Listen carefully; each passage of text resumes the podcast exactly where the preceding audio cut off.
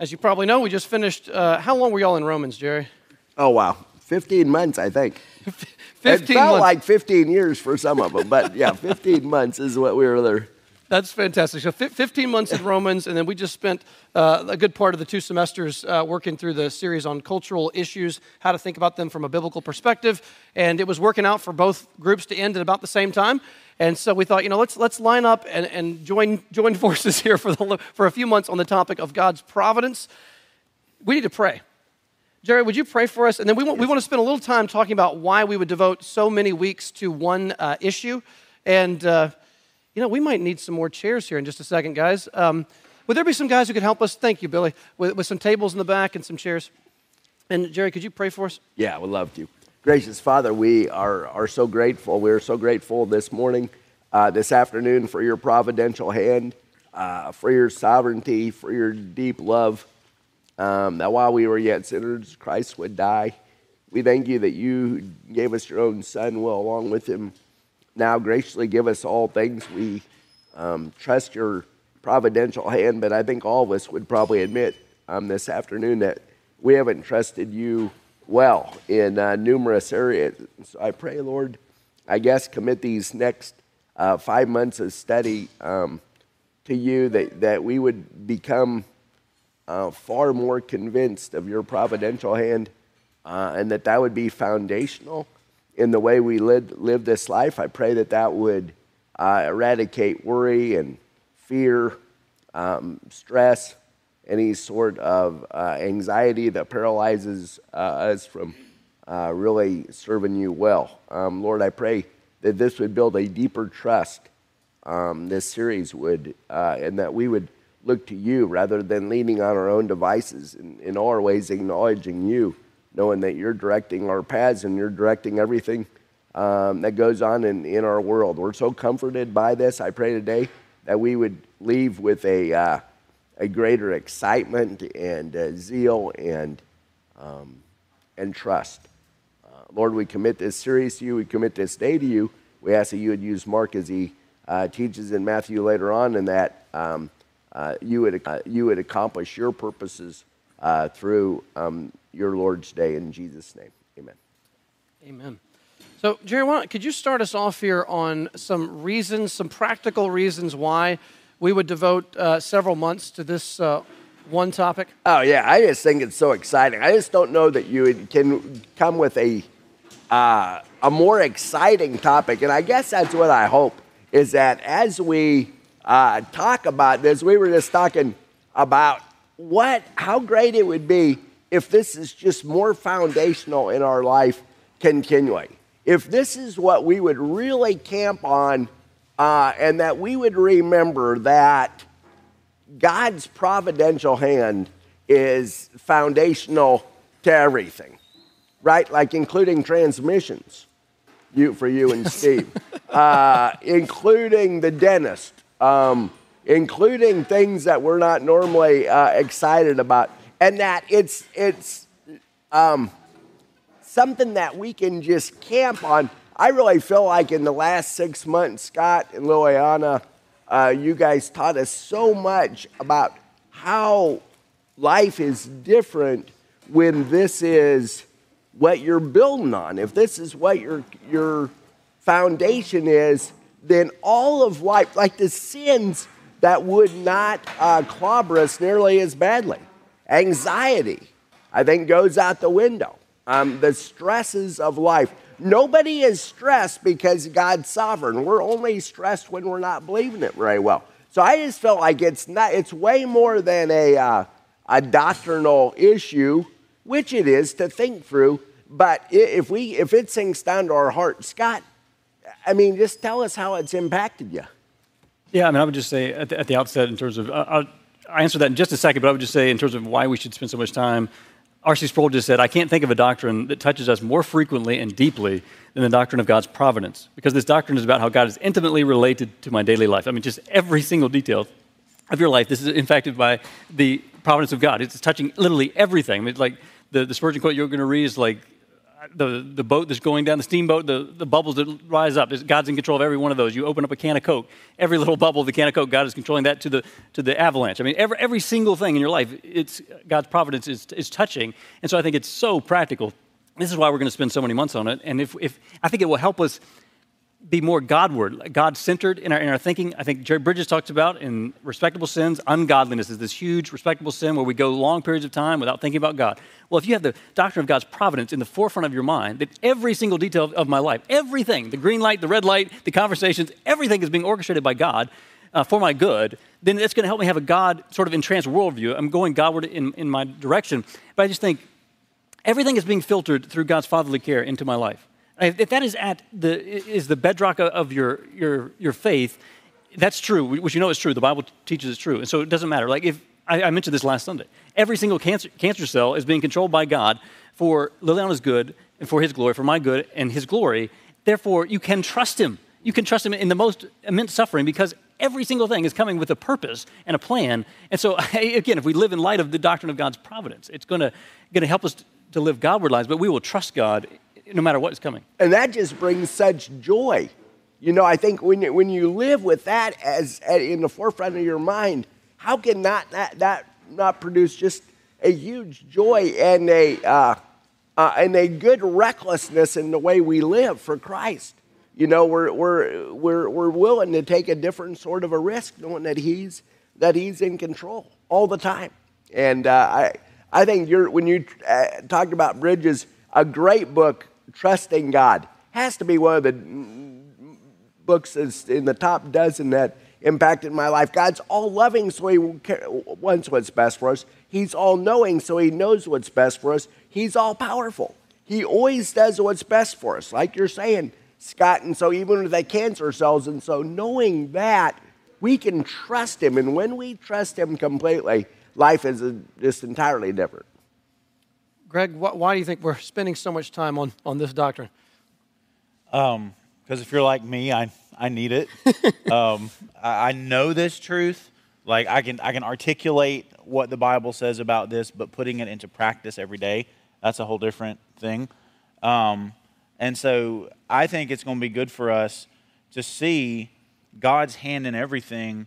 But my prayer is that we will take that, like's been said, and it will kind of filter down into every aspect of our lives so that we don't just know the information when we're sitting at that red light or whatever, but it starts to affect how we feel. It starts to affect how we respond to people and events. Um, it, it, it, starts to affect how we plan, how, how we dream. Like, I want it to get into me in that way. Mm-hmm. Um, because otherwise, it's just an academic exercise, and man, we spouted some good theology but it's got to go. It's got to go further than that. And so, um, I, I, hope we hit we hit this as as as hard as we can theologically and biblically. But I and I I, tr- I know this is your heart too. I want to hit this as practically as we can, um, because it really does touch everything. Um, and it's got to work its way into every aspect of our lives. Otherwise, we're just puffing up our minds with a lot of knowledge. And I don't, I don't want that for me. I don't want that for us. And Scott mentioned it, it's true. This is why we believe it. I mean, we want to uh, become convinced from Scripture that it's true. But since it's true, let's believe it and enjoy it. Yeah, all really great stuff. You know, I think that, you know, people asked you, I know, over the last months, like, how can you go through something this monumental? Like, this is, this is as big as it gets. And I, I think part of the answer, part of the answer that we've talked about is it starts on the minutia of life. It starts in the small stuff. If I can actually begin to apply this doctrine to when I'm getting frustrated with my kids, or if I can start applying this to small things at school or things that are not going my way at wherever, if I can apply the doctrine of God's good providence there and I become, uh, I, get, I gain the habit. It, it is a habit. We have to intentionally think this way. Our flesh will not help us on this. Our flesh says this is bad. There's nothing good in this. This is annoying. This is bothersome. This is messing up my life, my schedule, my whatever, my dream. But from the biblical perspective, God may be upsetting my dream, but it may be for my good. God it may is be for your it good. is it is for my good. Thank you. See, this is why I need Jerry Edgar in my life. It may be for my good. That's that's not right. It is for my good. It's definitely for my good. But God, God may be uprooting an idol in my life. And that may be a very painful process. But at the end, it yields the peaceful fruit of righteousness for those who've been trained by it. So if we could begin to funnel everything through that lens, it doesn't mean we ignore injustices in the world. You know, it doesn't mean we don't care about things that are wrong. It doesn't mean we don't care for other people, not at all. In fact, people who believe in this doctrine are the most productive, I think, who truly believe this doctrine are the most minded towards helping people.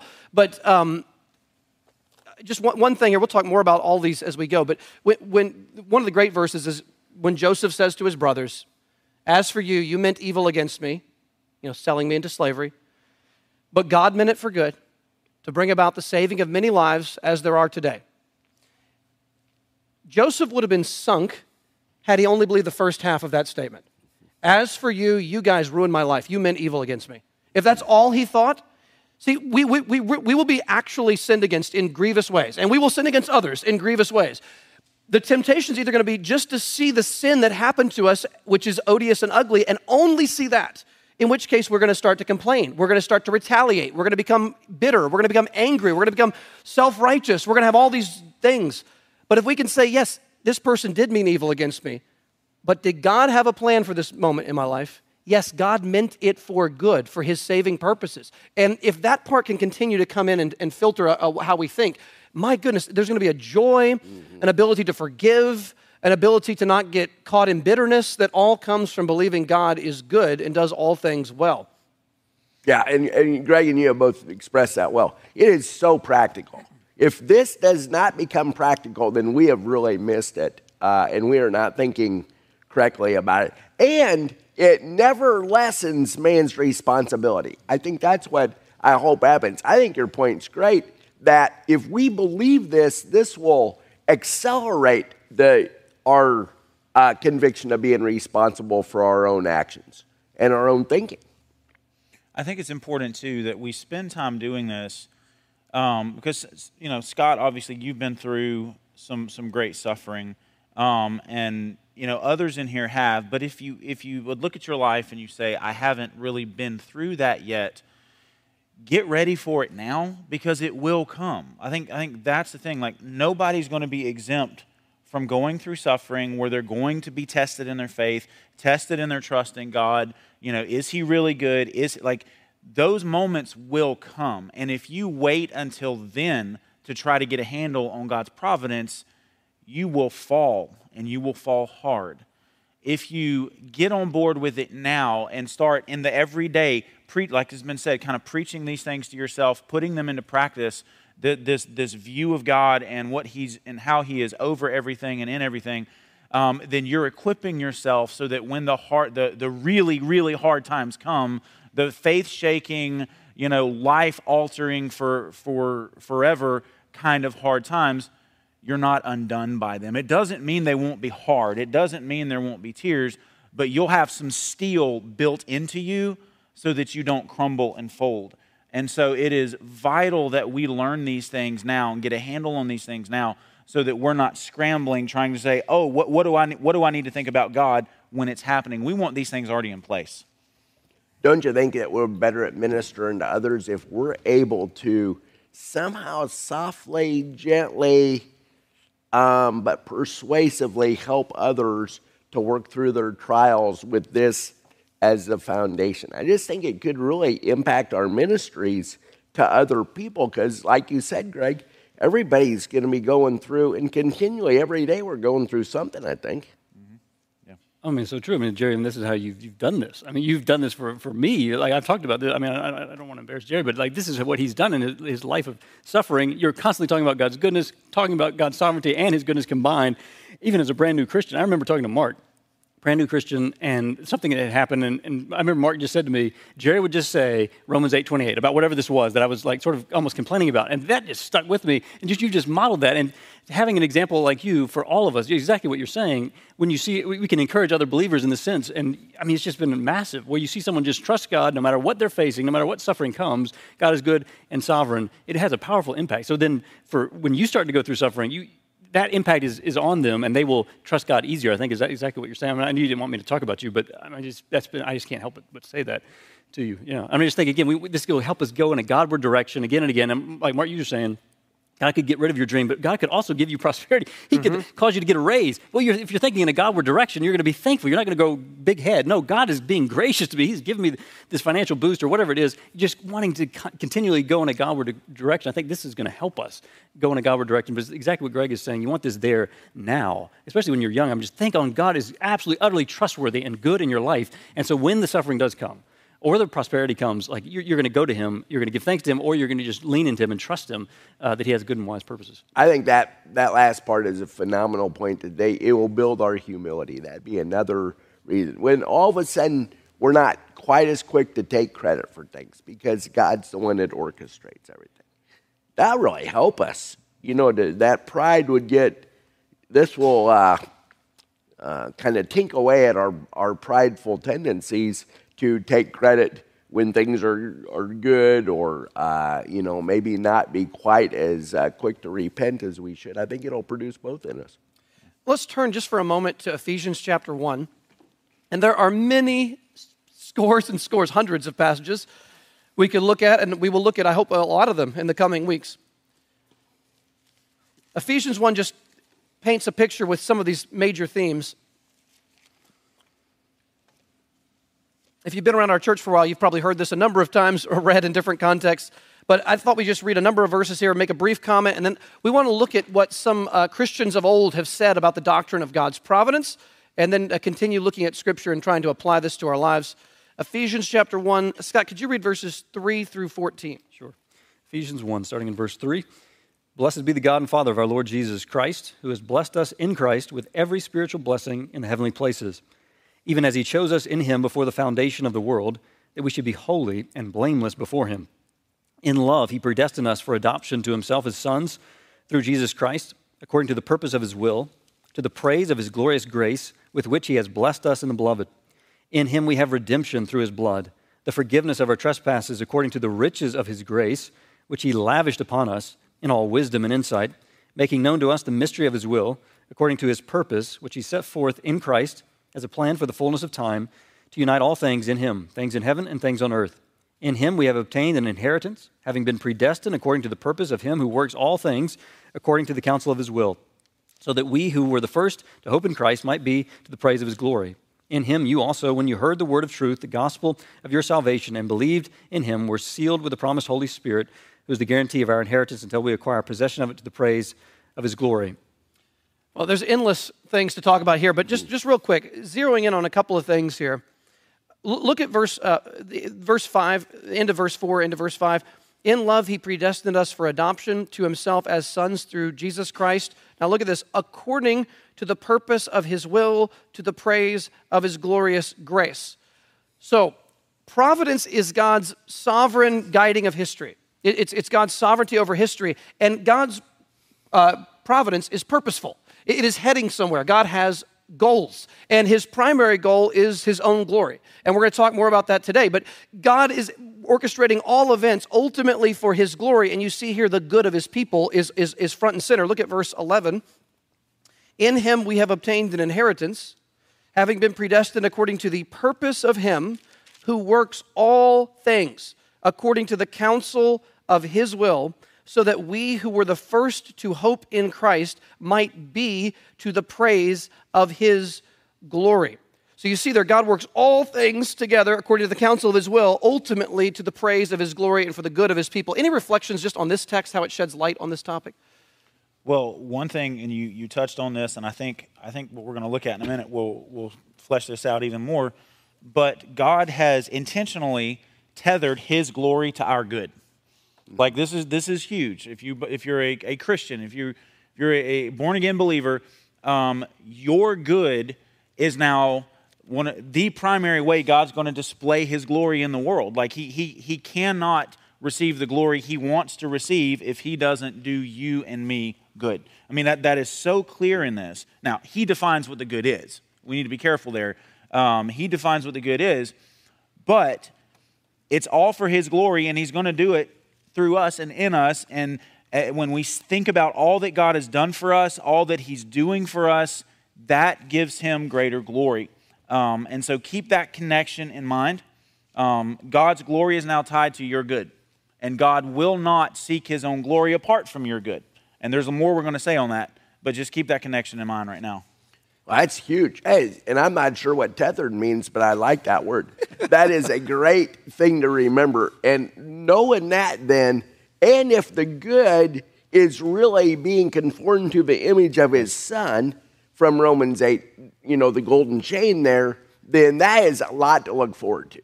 Because today, then you know whatever's happening in your bad, the things in your world, whether we call them good or bad, they're good. And so is tomorrow, and so is the next day. And if it's all good, then we have nothing to complain about. We have plenty to be joyful about. I mean, that list goes on and on. And that's where I think if this, if this fever catches our church, it could be instrumental in the impact that it has on countless lives because every day we mix with how many people, if they can see that in us, you know, that that light will shine brightly if, if that's the case. Okay, so if you look at the screen here, uh, the book that uh, John Piper wrote maybe a year or two ago uh, on Providence is big book. It's like 700 pages long. And the teaching team, we're, we're, sort of using this as a little bit of a background guide for us as we go through it. So even the first four chapters, we're sort of echoing a little bit today as we talk to you. So just if you want a copy, we've ordered some more copies coming, but I think a lot of y'all have a copy of it. It's a great read on this topic. Uh, we, we commend it to you. Uh, now, I don't want us to get lost, but I also don't want us to miss some really good riches here. So, if you look at the screen, this is from the Westminster Confession of Faith uh, hundreds of years ago, and uh, just tr- tremendous uh, theologians got together and hammered out this doctrinal statement. And uh, I want to read for us this part of it. And uh, let's not get lost with the old English here. There's a little bit of old English, which is great. And uh, let's, let's, I'll, I'll, read it for us. this is chapter three of God's eternal decree. Point number one God from all eternity did, by the most wise and holy counsel of his own will, freely and unchangeably ordain whatsoever comes to pass. There's Ephesians 1:11 that we just read and other verses referenced. Yet so as thereby neither is God the author of sin, nor is violence offered to the will of the creatures, nor is the liberty or contingency of second causes taken away, but rather established. Now, that's a mouthful, and every phrase is worth its money. I mean, th- this is a brilliantly stated do- doctrinal statement right here. It's, it's almost worth committing to memory. In fact, I think it is worth committing to memory, and it's backed up by Scripture. Let me walk back through it and let's make a few comments as we go. So, God from all eternity did by the most wise and holy counsel of his own will freely and unchangeably ordain whatsoever comes to pass. Let's start there. Jerry, a word about that opening statement. Yeah, whatsoever and ask Papa about the all things. Papa will go back to the all things. But the whatsoever comes to pass uh, hits me in that. And it's by his most wise and holy counsel. So Psalm 115, 3, God's in heaven and he does what he pleases. And what should ple- what pleases God is what he always does should please us as well. You know, get, getting a little practical on that. But what a fantastic uh, thing. And I love your idea of putting that to memory. That'd be a great idea. Well, the whatsoever comes to pass, I think, helps us. You know, it keeps us humble because mm. only God knows what that's going to be. So, what whatever happens in your life, whatever comes, that's what God um, ordained. Whatsoever happens, um, and it's going to be different for each one of us. Uh, it's not going to look exactly the same. Um, and whatever it is, from the little things to the big things, that's what God ordained. And we, we have to, to linger there and let that really sink in. Whatsoever, not just some soever or a little bit soever or whatever. It's whatsoever, meaning any and everything that comes to pass in your life somehow has been mysteriously ordained by God to be exactly what it is. This crushes human pride like few things will. Um, because it reminds us that we are absolutely, totally, completely dependent on God and what He does. Um, thankfully, He's good, and like you said, we can trust Him. I mean, I think of the, the passage in First Peter just came to mind. Like, if necessary, you've been grieved by various trials. Like, it's if necessary. That's the whatsoever. Like, if He deems it necessary for our good, for His glory, He's going to bring that trial into your life again. So it's just every single detail. Again, I'm just thinking you're driving down the road, leaves are falling down. Like every single leaf that's driving down, God is ordaining that with wise purposes, like in your life. So yeah. Can I say one more thing yeah. on this? I think this also frees us from trying to bear the burden of the future. Oh, yeah. Like, mm. God doesn't command us or expect us to try to have our future completely figured out. We trust that He does, and that's why the whatsoever matters. It's not what we're able to discern ahead of time. And therefore, you know, then we feel good. It's like, no, whatever. Whatever comes, we trust God's got it and God's in control.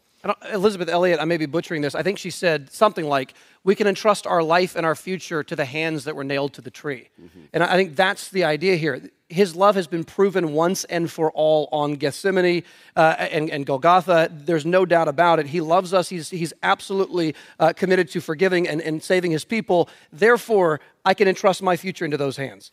I think Caitlin would use that in her testimony. If I can trust if I, if God went, if the Lord Jesus went to the cross for me, then all of these things that I don't understand, I can trust her. Yeah, and Greg, your point about the future and the past too, forgetting what's behind, pressing on toward what's ahead. I think it frees us to do that too. Have I blown it in the past? Billions of times. Is God hindered by that? Not a bit, somehow. And, uh, and I think one other thing we need to say is that we are never going to completely understand this com- but that shouldn't hinder us from believing it, believing it and then acting on it, even if we don't understand it. That's good. And, it's way too big to understand, I think. Yes, we, we will never be able to fully grasp this grasp. in our mind or explain it all fully. Uh, no one ever has, no one ever will, and, and, except in eternity, perhaps God will reveal that. But I think of two proverbs. So think of from the, from the, the big to the small. One proverb says, The king's heart is like a river of water in the hand of the Lord, and the Lord turns it wherever he will. So we're talking we're talking Pharaoh, right? Did God control ultimately? Was God ultimately sovereign over Pharaoh in the Exodus story? Absolutely, he was. Was he sovereign over Herod? Oh, was he sovereign over Pontius Pilate? Was he sovereign over the leaders of Israel during the crucifixion trial? You better believe God was sovereign. He did not leave the throne for a moment. So the king's heart is a river in the hand of the Lord. God turns king's hearts wherever he chooses. That's, that's, that's the big. How about the small? In, in Proverbs as well throwing dice, you know, casting lots, which is essentially throwing dice in the olden times. They, they say the, the, the lot is cast into the lap, and its every decision is from the Lord. So whether it is a king making a decision, whether it's a whether it's Putin or whoever making some crazy decision, it has not caught God off guard. It is part of God's ultimate plan for, for this world and for our good and His glory. And if it's if it's if it's you know a casino in Las Vegas right now, as the as the dice roll across the table in a casino, as those dice turn over a certain way, God has not left that alone either. Every decision is ultimately from the Lord. Can you talk about Mark how? Uh, I thought your point was well taken the other day to say there's a lot of folks, maybe that are certainly believers, and maybe it's all of us to some degree, that really just don't believe this, that really feel like there's still some random stuff going on. Yeah, no, I mean, growing up, I remember having people say that, you know, I think God is sovereign over the big things in life, but He's not sovereign over what shirt I chose to wear this morning. I, I okay, j- just to make this very real, I was in Bible college, and uh, I had some professors believed this, some professors did not. But I remember I had one professor who did not believe this, and we, we had a fun relationship, but we disagreed on, on numerous things. But I remember I was in the backyard at a, like a barbecue with a number of professors and students. This is back in like 2010, probably, and uh, around, around summertime. And my professor, who just did not believe in the total sovereignty of God, just did not believe in, in what we're saying here, he, he looked at me in the back. I'll never forget this. He looked at me in the backyard, stuck his finger into his nose. Look, we're in the middle of a discussion. He sticks his finger into his nose, holds it there, and goes, Are you telling me God ordained that from the foundation of the world? And he pulls it out, and I said, I do believe that. And he said, That's absurd. That's ridiculous. That's comical. Of course, God's not. I, I did that. I chose that. Of course, we're not denying that He did choose to do that. And we're not denying secondary causes. We're not denying, we're about to talk about that. God, God's not uh, doing violence to the creature's will. We're not denying that. Secondary causes exist. But it is actually true that God, from the foundation of the world, ordains whatsoever coming to pass, including Dr. So and so sticking his finger in his nose in the, at the barbecue. I mean, that, that, that's no joke. So people will often say he's sovereign over the big things, but not the little things. But if he's not sovereign over the little things, we're done. We're in big that, trouble. Yeah, that, that is not one bit comforting. Little things make up big things. Mm-hmm. You can't separate the two. I mean, I would just say, like, this is proper view of who God is. Like, our, like the song, our God is an awesome God. I mean, he truly is an awesome God. I mean, controlling every single tiny little detail. But this awesome God sent his son to the cross. I mean, though, combining those things, again, I'm, jumping ahead probably on things, but combining those two things makes me want to trust him totally, fully, completely. I mean, he's all powerful, all knowing, controlling everything about my life, but everything is being filtered through his fatherly care into my life. So, again, how practical. I mean, so practical. Let me go to the next statement here. So, he ordains whatsoever comes to pass. Now, look at this next part. Yet so as thereby neither is God the author of sin, nor is violence offered to the will of creatures, nor is the liberty or contingency of second causes taken away, but rather established. Let's say a word, this is very important. Yet so as thereby neither is God the author of sin. Who wants to take, I mean, this is a big part of it. I think Greg does.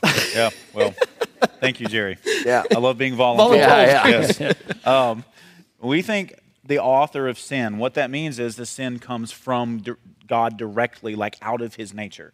And that cannot happen. God is holy, righteous, pure, good. He is unstained by any kind of evil, any kind of flaw, any kind of defect, any kind of propensity to, to go against himself which is what sin is. It's against God. It's transgressing his law. It's missing the mark. It's treason. God can never go against himself. So therefore, God can never sin. Um, he, it cannot come forth from him. If it could come forth from him, then that means that God has a principle of evil within himself. And that is one of the most horrifying thoughts I think we could ever think. And we don't want to go any further down that road. Um, so sin does not come directly from God. He can ordain that it come into the world, and that's the whole thing of second causes. Is when Adam and Eve rebelled against God in the garden, they truly, willingly rebelled. Okay, when Satan um, rebelled against God at some point early on in heaven, guess what? He willingly did that. Yes, God had ordained it, but Satan did it. Satan wanted to. He he preferred to do that. He desired to do that. And so that's what we mean by second or secondary causes. Um, we are responsible for what we choose and what we refuse. We can't ever go back and lay the blame at God's feet and say, Well, you ordained this, therefore I'm not responsible, you are. Um, that just cannot happen. We might think we can do that and pat ourselves on the back, oh, I challenge God, but in reality, we're just digging our, our sentence in hell even further if we do that. We dare not accuse God of wrong. We dare not challenge him as though he has done something evil or even slightly sinful. He cannot. It cannot come from him, but he can ordain it um, in a sense so that it comes about through other means. I mean, we read stories all the time and we, you know, that have good characters and bad characters and stuff like that. And it's an imperfect analogy, but we, we understand that the author himself is not doing those things, but it's part of the story that he's telling. Um, and if, if we want to look at it from that angle, God is including a lot of things in the story of the world and of history that does not come directly from himself and that he himself would not endorse, but in his wisdom, he has said, This is what's going to happen so that my glory will sh- shine even brighter. Let me jump in on that. So, th- no illustration is going to perfectly make sense out of this. I grant you that. You can always poke holes in illustrations. This illustration comes from Jonathan Edwards, who spent a lot of time on this topic. He wrote a book called The Freedom of the Will, which is still probably the most difficult book I've ever tried to read in my life, but it's brilliant on this topic. And, and Edwards gives this argument. This makes, I think he puts the, the cookies on the bottom shelf for all of us. Okay, we're like, okay, I think I can understand this illustration. Can't understand everything he said, but uh, here's, here's one illustration he gave. Again, not perfect, but it does help. The sun, now let's not think about the fact that the earth is rotating on its axis. Okay, that's to ruin, let's just, just think about the sun and the earth. Don't think of the, the earth rotating on its axis for a second. The sun, in a sense, is sovereign over day and night. Don't take it too far, but you get what I mean, right? The sun is sovereign over day and night, right? When the sun is up, we have day. When the sun is down, we have night. The sun, in a sense, controls day and night, if you understand what I'm saying. Now, the sun is sovereign over the day in a very different way than the sun is sovereign over the night. Think about it. When it's light outside right now, the warmth and the light that you see and feel outside comes from the very nature of the sun. It's what the sun is. It's a burning star full of fire and heat and light. So when you go outside, you are you're feeling the actual something from the actual sun touching your skin. You're seeing something coming from the very essence and nature of the sun that's out there. But when the sun sets, the sun in a sense is sovereign overnight, but in a very different way. Right? At night, the sun's absence is felt. And when the sun removes itself, to speak this way, the light goes away, the heat and warmth goes away. You're left with total cold darkness. And that's the absence of the sun. Not perfect, but in a sense, God is sovereign over good and evil like that. When, when good is present, when love, joy, peace, patience, kindness are present from the Spirit, that's the light and heat coming from the very essence of God. That, that is who God is. It's pouring through us. God's love is being perfected in us by His Spirit, First John says. So when we have, when we choose righteousness, that's coming from the light of the sun. When we choose what is right and good, when we tell the truth, when we honor the Lord, that's coming from God's very nature, from, from His Spirit. But when sin gets the better of me, when I choose sin, when I deliberately pursue sin, that is when God has given me over to my own devices. What, does Romans 1 say? He gave them up to their idols. He handed them over to their sins. And, and so God is sovereign over good and evil, but to use technical language, it's a non symmetrical or asymmetrical sovereignty. God is sovereign over good uh, directly from his goodness. He's sovereign over evil uh, in, a, in a way of allowing what is, what, is, what is not part of his nature. That, go ahead, Scott. That really makes your. I think James really says that. Then at one thirteen, let no one say when he's tempted, "I'm being tempted by God," for God cannot be tempted with evil, and He Himself tempts no one. So we have to believe that, even Absolutely. though we maybe don't completely. Under, but each person is tempted when he is lured and enticed by his own de- desire. So Satan, the world, our own desire, that's the, that's the problem there, verse 17. Every good gift and every perfect gift is from above. Every good gift and every perfect gift is from above, coming down from the Father of lights, in whom there is no variation or shadow due to Which, change. which James is actually using the sun and stars as a metaphor right there for God's goodness. That's good.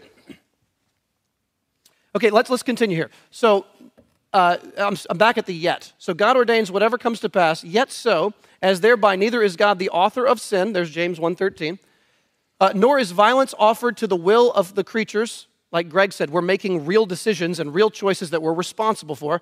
Nor is the liberty or contingency of second causes taken away, but rather established. And they, they put Acts 2 and 4, and let, let me just reference this. We'll come back to these later. R- real quick, this is a simple, very vivid illustration of this point. When Jesus was murdered, which is what happened, it was the greatest and most grievous evil that has ever happened, right? What comes close to this? The, the most evil act that ever happened was the murder of Jesus. And yet, Acts 4 27 and 28 says, Truly, in this city, Jerusalem, there were gathered together against your holy servant Jesus, whom you anointed, both Herod, Pontius Pilate, the Gentiles, and the peoples of Israel, to do whatever your hand and your plan predestined to take place. Now, do you hear that? God ordained, the, the, word is predestined. God predestined the murder of Jesus on the cross by Herod, Pontius Pilate, the Gentiles, the peoples of Israel. God predestined that act. Did God sin when Jesus was murdered? No. Who sinned? Herod, Pontius Pilate, the Gentiles, the peoples of Israel. They made real sinful decisions of their own volition and choice, yet God was not just standing back watching, mm. God was ordaining what came to pass. He's not touched by the evil, they were responsible, but God is ultimately sovereign. So we can say at the same time, God could say to, to those who killed him, You meant it for evil, God meant it for good, to bring about the saving of many lives as you see today. We move on to the next part. Yes. Although God knows whatsoever may or can come to pass upon all supposed conditions, yet hath he not decreed anything because he foresaw it as future, or as that which would come to pass upon such conditions. Greg? Yeah, this is one of the most important points um, that we can make. And th- there's an exegetical basis for this. Romans 9, a lot of you just went through this, so this should be familiar. Can we turn to that? Yeah, Romans 9. Let's turn there. Um, Romans 9. You guys thought Romans was over. Oh, no. it's back. Actually, I was thinking, uh, sorry, not Romans 9, Romans 8. Romans 8. Romans 8. Not Romans 9, Romans 8. But anyway, it's still familiar because, you know, you're with Jerry, so you spent a couple of years there, um, which is good. Uh, Romans 8, 29. Okay, you have this discussion a lot with people, um, you know, about God's foreknowledge, and we get people almost act like predestination is not in the Bible, um, and it's just a shocking thing to find that it actually is. The word itself is in the Bible, um, but predestination is actually not the most controversial word in the Bible. It, philosophically, it's often used that way, um, and I think rightly so. But when you look at Scripture, um, I think the most controversial word is not predestined, but foreknow. Um, the reason why is predestination um, is, in a sense, underneath foreknowledge. Like you have foreknowledge, which leads to predestination. Because how predestination is being used here, it's a servant of what God foreknows. So we have to ask the question, Romans 8 29, it says, For those whom he foreknew, he also predestined to be conformed to the image of his son. Um, we have to ask the question, what does foreknow mean? Because predestined is simply what God says, I'm going to do to those I foreknew. Okay, so we have to say, what does it mean for God to foreknow something? The typical philosophical definition means God knows everything, past, present, and future, which isn't in and of itself wrong. But for, for know here, for, for a lot of people, means, well, God looked into the future in some way, and because of what he saw in the future, that determined for God what he would do now and how he would um, act out his plan. Um, and so foreknow for a lot of people actually means for foresaw. It doesn't actually mean foreknow, it means foresaw. Um, and as the confession says, he does not, um, nothing comes to pass because he foresaw it as future, or he didn't base his ordination and his decree because it was something he foresaw as future. The word foreknow is rooted in the Hebrew, and we want to stick to biblical usage of terms first before we go out, branch out into philosophy. Um, and in Scripture, the word to know um, does have at times a, co- a sense of cognizant, I'm aware of something, of facts, but it has a stronger usage when it comes to God's relationship with his people. Yes. It always does. Think of the, the use Adam and Eve in the garden. Adam knew his wife. That's more than just he knew about her. Okay? There's a whole lot more going on there. Think about when God says to Israel, You among all the peoples have I known. It's not saying, Well, I knew more about you than I knew about other people. God can't learn, He knows everything. And so the word has a relational, intimate, um, intentional, pursuing, engaging, preemptive kind of thing. So that when it says those whom he foreknew, it's equivalent to saying those whom he chose, those whom he loved ahead of time. Okay? It does not mean he just looked into the future and saw who would believe, and so that's whom he knew. No, it's saying his, his knowledge is an intimate acquaintance with somebody, and when he foreknows, that means he sets his love on you ahead of time. Before you're lovable, before you even exist, God loved you, God knew you. Um, and we know this too. Like, it's not just knowledge about things. We talk about, you know, I, I know so and so. You know, it doesn't mean I know about them, it means I know them. The longer you're friends with someone, the more you know them. Um, and so we have to let the Bible define its own words and not force philosophical definitions into this. And this will trip philosophers up because they have their category foreknowledge means God knows he, uh, he looks into the future in a sense to see what's going to happen. That's not how the Bible uses the term. It's just not. And so we want to stick to how the Bible says it, and that's why the confession says it the way it does. Yet he hath not decreed anything because he foresaw it as future. Why does that matter? Because God does not need to learn anything. That, that is an, an unintentional, I think, but subtle um, undermining of who God is when you say that. Greg, I think that's really key. And I wonder if that's where, Mark, when you're talking about that there's just numbers of people that don't believe what you just taught us right there. That that there's way deeper. And you know where Scott started us not too long ago, Ephesians 1 3, blessed is the God and Father of our Lord Jesus Christ, who was blessed, who has blessed us in Christ with every spiritual blessing in the heavenly places, even as he chose us in him before the foundation of the world. So it wasn't looking ahead and saying, wow, Greg's going to be a pretty good guy. I think I'm going to choose him. But it's the whole other way that God foreknown, predestined, called, justified, glorified from eternity past to eternity future. And I agree entirely with that. If, if you're still in Romans, uh, just look over at Romans 9. I just want to look at one thing there. Romans 9, look here at verse 9. This is when Rebekah conceives the twins, Jacob and Esau. Uh, Romans 9, verse 6. For this is what the promise said About this time next year I will return, and Sarah will have a son. And not only so, but also Rebekah, when uh, when Rebekah had conceived children by one man, our forefather Isaac. Now look at verse 11. This, this spells out this very concept. Though they were not yet born and had done nothing, either good or bad, in order that God's purpose of election might continue, not because of works, but because of him who calls, she was told the older will serve the younger. Now just, just stop there for a second. If God's choice of one over the other was based on foreseeing their good deeds or their future faith, Paul never would have written that verse the way he did. Look at it one more time. Verse 11. Though they were not yet born and had done nothing either good or bad. Stop. Why say that? We know that twins in the womb have done nothing good or bad. They're twins in the womb. Why even point out the obvious? Because the whole point is God's electing choice doesn't have to do with anything the twins had done or would do, whether good or bad. It's unconditional. It's not based on something he foresaw in us in the future. No, in order that God's purpose, verse 11, might continue, not because of works, but because of him who calls. Now, one, more thing.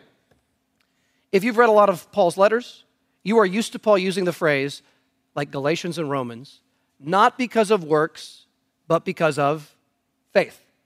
You're used to that, right? We're, we're justified not by works, but by faith. Now, if God is choosing one over the other based on foreseen faith, this is the perfect moment to tell us. God could say He chose them not because of works, but He chose them because of their future faith.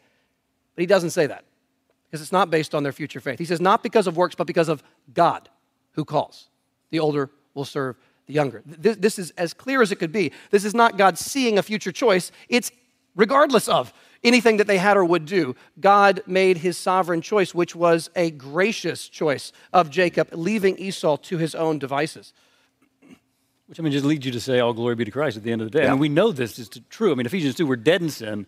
We know that. Like, if God, like Spurgeon said, if God would have saw something in me, like he, I never would have been born again. Like, no way. Like, he would have looked at your life at 16, you're still dead in sin. Looked at you at 30, yeah, he's still dead in sin. 40, he's still dead in sin. There's nothing in you. No way. It's all of God, all of his grace. So at the end of the day, we, we want to say, all glory be to Christ. I mean, we, that's what this doctrine should produce thanksgiving and praise. And so Spurgeon said, God surely chose me before I was born because he never would have chosen me after. That's about all you need on that doctrine, isn't it? It wasn't that God was waiting for me to accomplish some feat and then God chose me. No, no. God chose me regardless. It was God's sheer gracious choice that, that led to my conversion. Well, don't we want to say that in light of these things like this, we have to kind of set that foundation to talk about providence because if we're going to have any hope that God's in control, we need to trust that God actually is sovereign and that He's going to accomplish everything He desires to accomplish. Like, and we, we have to kind of establish, like the confession does, God's absolute sovereignty in all things, because if we don't have that, then everything we say about providence is, is it's up for grabs. It's, it's not necessarily trustworthy. Um, so, if, but if God is um, that in control, that He chooses, He defines, He, de- he decrees, like all these things, if, if that's true, then that's why providence can actually make a difference in our lives, is because we know we know what the scripture says about God being sovereign. But Mark, as you brought out, as Piper does, it's not just a bare sovereignty, God's in control, it's sovereignty with a purpose. And so we're already starting to see that when God makes these decrees, he's also going to act. He always has a purpose, he always has an intention in what he does and what he brings about. And Scott established this for us early. When you put that together with God's goodness and you tie those two together, tether those two together, that is really good news. And that makes for an exciting week because God's sovereign and God's good. And uh, let's, let's let the great times begin, right? They're all, and they're all good whether we see them like that or not. Scott, can you close us in sure. prayer? Dear Heavenly Father, we're thankful that we can start this uh, Sunday school series on, on the, your providence. And uh, I do pray that this really would be extremely beneficial for us all uh, as we spend several months thinking about this doctrine, this doctrine that touches us more deeply probably than any other doctrine, as R.C. Sproul says. Just touches every single area of our life, every minute of every day that this doctrine is, is working in our lives. So I pray that you would use this doctrine to, to make a real difference practically in our lives uh, help us to just think more in a Godward direction. Help us not to be ungodly in our thinking, but help us to, to go in a Godward direction. Help us to think that you are sovereign. You are totally, completely, utterly sovereign over every single detail of our life. and you are absolutely, utterly, completely good uh, in, the, in our lives as, as believers. And so I pray that you produce deep faith, deep thankfulness, uh, produce deep humility in us all as we study this, this doctrine. And I pray that it would produce praise and worship as, as we just think on uh, what an awesome God you are and what an awesome God we serve. And uh, Father, I pray you be at work through the service, through the singing, and uh, through the fellowship afterwards uh, to strengthen believers. And I pray that you be glorified and honored as we worship. We pray this in Jesus' name. Amen.